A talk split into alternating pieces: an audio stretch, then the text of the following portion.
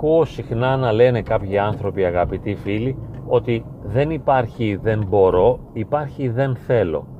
Αυτό που μου κάνει εντύπωση είναι ότι καμιά φορά είναι μεγάλοι άνθρωποι, έχουν περάσει τα σαράντα, τα πενήντα, τα εξήντα και όμως επιμένουν σε αυτή την τοποθέτηση, ότι δεν υπάρχει δεν μπορώ, υπάρχει δεν θέλω, και με αυτόν τον τρόπο περιμένουν από τους άλλους να κάνουν το σωστό. Δεν εφαρμόζουν στον εαυτό τους αυτή την πρόταση, διότι τους αποδεικνύει ο εαυτός τους με πολλούς τρόπους ότι υπάρχουν πολλά πράγματα που θα ήθελαν να τα κάνουν, αλλά στην πράξη δεν τα κάνουν. Το βλέπουν όμως στους άλλους. Οι άλλοι, επειδή δεν είναι σωστοί, τότε τους επιρρύπτουν ευθύνη. Δεν είσαι αυτό που θα έπρεπε και ευθύνεσαι. Και για να ευθύνεσαι καλά, να το ευχαριστηθώ δηλαδή το πόσο ευθύνεσαι, θα υποστηρίξω πως δεν θέλεις να κάνεις το σωστό, αυτό που προσδοκώ και περιμένω και θα ήθελα να κάνεις. Εάν ήθελες θα το έκανες. Θα μου πείτε πως δεν το καταλαβαίνουν οι ίδιοι στον εαυτό τους, για ποιο λόγο άραγε δεν το καταλαβαίνουν. Νομίζω ότι αποθούν αυτή την κραυγαλαία πραγματικότητα, η οποία είναι και δική τους εσωτερική πραγματικότητα, ότι πολλές φορές οι ίδιοι δεν μπορούν να κάνουν αυτό που θα ήθελαν, αλλά το αποθούν, δεν θέλουν να το συνειδητοποιήσουν ότι συμβαίνει έτσι, το περνάνε στον ντούκου, δηλαδή παραθεωρούν, δεν εστιάζουν σε αυτά τα γεγονότα και σε αυτές τις περιπτώσεις όπου ο εαυτός τους τους εγκαταλείπει, τους προδίδει, δεν τους υποστηρίζει. Η θέληση δηλαδή απέχει από τη δυνατότητα. Αυτός ο διχασμός ανάμεσα στη θέληση και τη δυνατότητα, που έκανε ακόμη και τον μεγάλο, τον Απόστολο Παύλο, να πει άλλα θέλω και άλλα κάνω, και άρα αυτά που δεν θέλω και τα κάνω, δεν είμαι εγώ που τα κάνω, αλλά η αμαρτία που κατοικεί μέσα μου, και θα παραφράζαμε εμείς η αδυναμία που κατοικεί μέσα μου, αυτή ενεργεί όλα όσα θα ήθελα να τα κάνω και δεν μπορώ. Ο λόγος για τον οποίο δεν μπορώ να τα κάνω είναι η αδυναμία μου. Δεν μου επιτρέπει να είμαι ο άνθρωπος που θα ήθελα να είμαι. Και για να μην αναγκαστώ να μειώσω την αυτοεκτίμησή μου, πώς θα μειώσω την αυτοεκτίμησή μου? Θα την μειώσω αν αποδεχθώ ότι δεν είμαι αυτό που θα ήθελα, ότι δεν μπορώ να κάνω αυτό που θέλω. Θα χρειαζόταν να αποδεχόμουν την αδυναμία μου και έτσι θα έριχνα την αυτοεκτίμησή μου. Για να μην ρίξω λοιπόν την αυτοεκτίμησή μου, θα αποφύγω να εστιάσω στο γεγονός ότι δεν μπορώ να κάνω ορισμένα πράγματα. Δεν θα πω όμως για τον εαυτό μου ότι δεν θέλω κιόλας να τα κάνω. Είναι προτιμότερο να αλλάξω τις συντεταγμένες της πραγματικότητας ή όλη την οπτική με την οποία αντιλαμβάνομαι τα πράγματα, αρκεί να μην αμφισβητήσω τον εαυτό μου. Δηλαδή, τι σημαίνει αυτό? Δεν θα πω δεν μπορώ να το κάνω και θα φύγω και από το τι θέλω και τι δεν θέλω. Απλώς όταν κάτι δεν το μπορώ, θα πω για παράδειγμα δεν μου αρέσει, δεν το επιθυμώ, δεν θα ήθελα να το κάνω, ή μου τη σπάει, μου τη δίνει. Εάν για παράδειγμα δεν μπορώ να ολοκληρώσω τις πανεπιστημιακές μου σπουδές και θα μου λένε οι άλλοι ε, δεν θέλεις να διαβάσεις, δεν είναι ότι δεν μπορείς αλλά δεν θέλεις, εγώ επειδή δεν μπορώ δυσκολεύομαι να αποδεχθώ και να πω ναι δεν μπορώ να το κάνω, θα βρω έναν άλλο τρόπο και θα πω αυτή η σχολή μου τη σπάει, δεν την αντέχω, είναι κάτι που δεν μου αρέσει, είμαι σε λάθος σχολή. Έτσι με αυτόν τον τρόπο γλιτώνω αυτή την αποδοχή της αδυναμίας, η οποία θα έριχνε κατά κάποιον τρόπο, θα μείωνε την αυτοεκτίμησή μου εφόσον θα αναγκαζόμουν να αποδεχθώ την αδυναμία μου ότι δεν μπορώ να τα καταφέρω. Έτσι, για παράδειγμα, βλέπουμε και πολλούς νέους να λένε «εμένα δεν με ενδιαφέρουν οι γυναίκες» ή να είναι μια πολύ ωραία γυναίκα που όλοι την επιθυμούν και λέει «λα μωρέ, και τι έγινε». Δηλαδή, επειδή δεν μπορώ να την κατακτήσω και είμαι πεπισμένος ότι δεν μπορώ να την κατακτήσω, την αμφισβητώ και λέω πως δεν αξίζει τον κόπο να ασχοληθώ μαζί της. Άρα στην πραγματικότητα τι κάνω?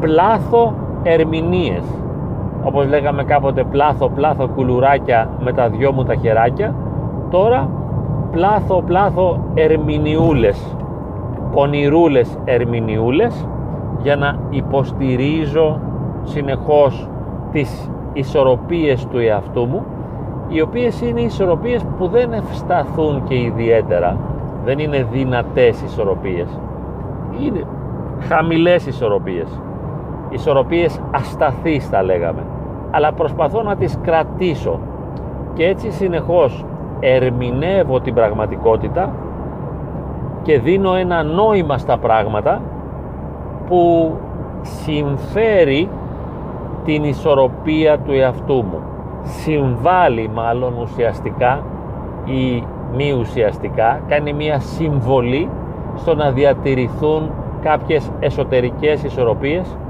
και πάνω απ' όλα θα με βοηθήσουν να μην αμφισβητήσω την αξία μου. Και γιατί δεν θα πρέπει να αμφισβητήσω την αξία μου?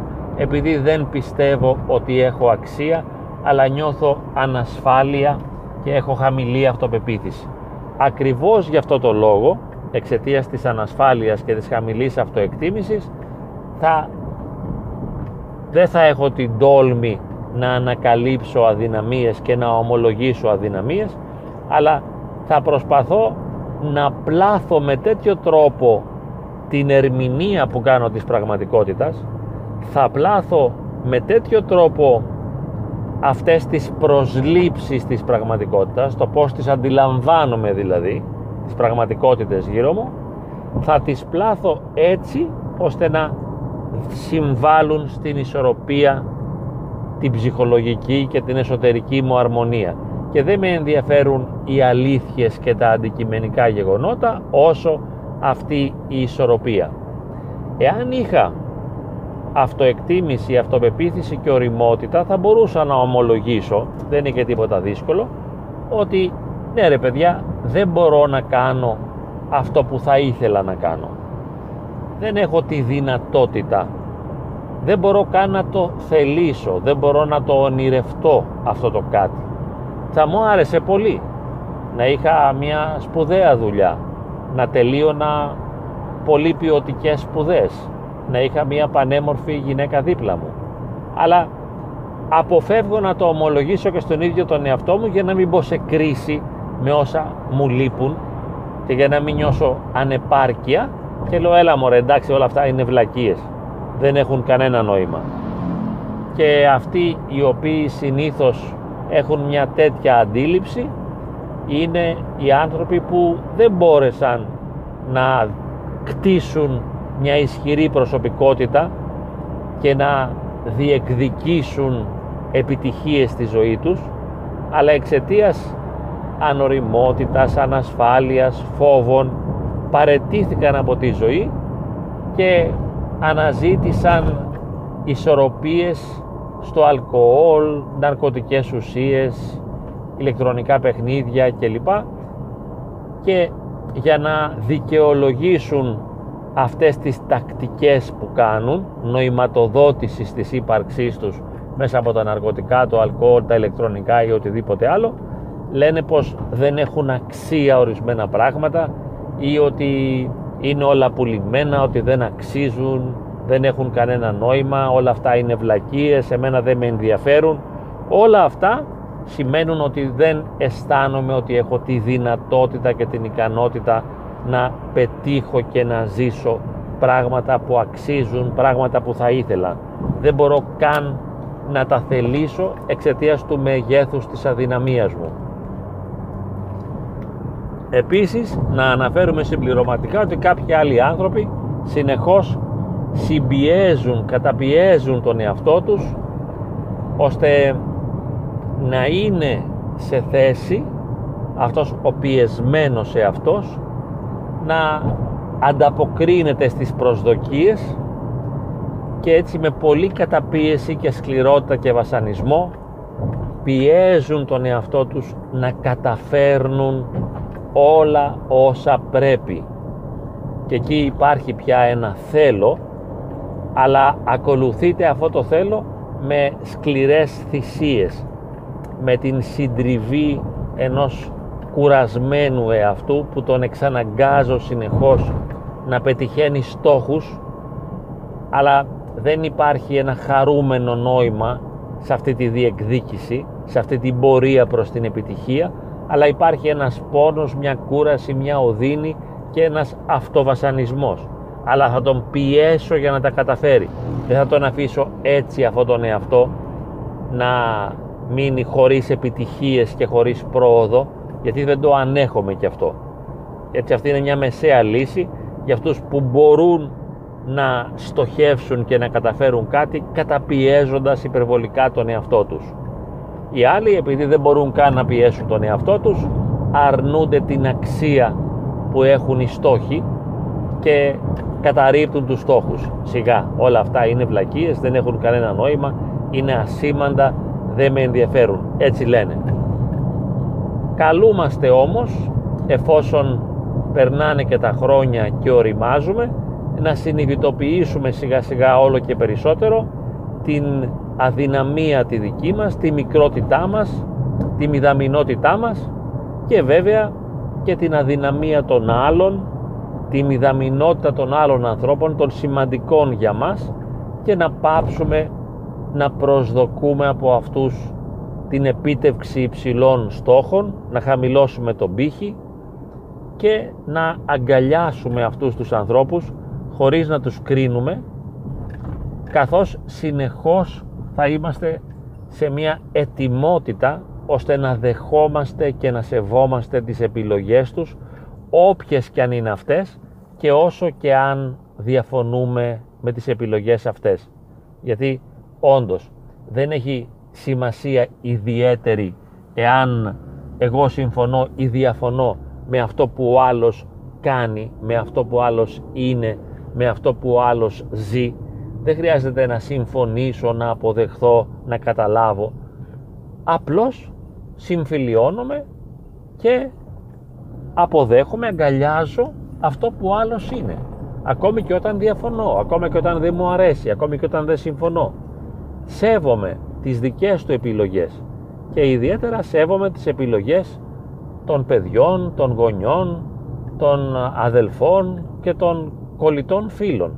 Εκεί χρειάζεται ιδιαίτερη δουλειά, ώστε να μην κρίνουμε πια τους ανθρώπους με έναν τρόπο υποτιμητικό, να φτάσουμε σε ένα σημείο να μην υποτιμάμε τους άλλους επειδή δεν είναι αυτό που θα θέλαμε, και να μην τους κατηγορούμε, ούτε να λέμε ότι δεν θέλεις, δεν θέλεις να διαβάσεις για να τελειώσεις τη σχολή σου, τι ανόητος λόγος, δεν θέλεις να βρεις δουλειά, άλλος ανόητος λόγος.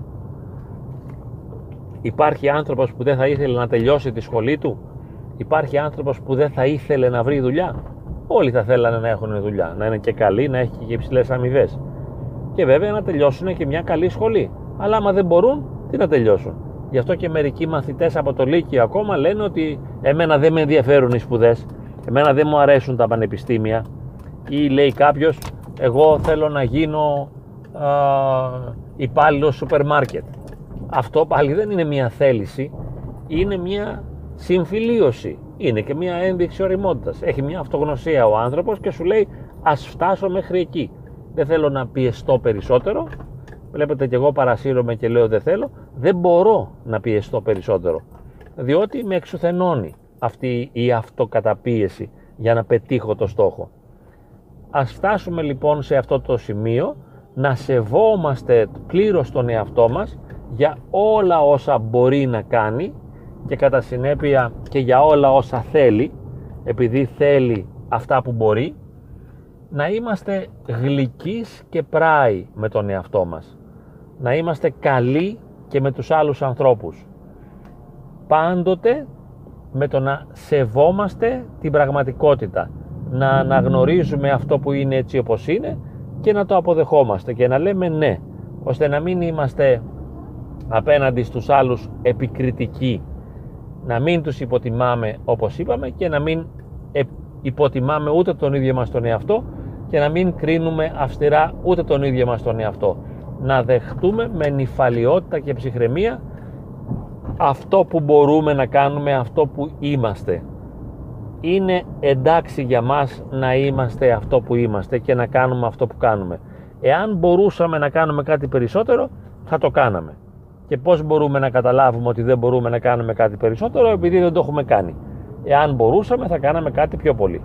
Ας μείνουμε λοιπόν ικανοποιημένοι με αυτό το λίγο που εμείς μπορούμε να πετύχουμε και να ζήσουμε και να φροντίσουμε να είμαστε ικανοποιημένοι και με αυτό που οι άλλοι μπορούν να ζήσουν. Και εμείς και οι άλλοι. Αποδοχή πλήρης, συμφιλίωση, κατανόηση, αγάπη και σεβασμός του εαυτού μας και των άλλων.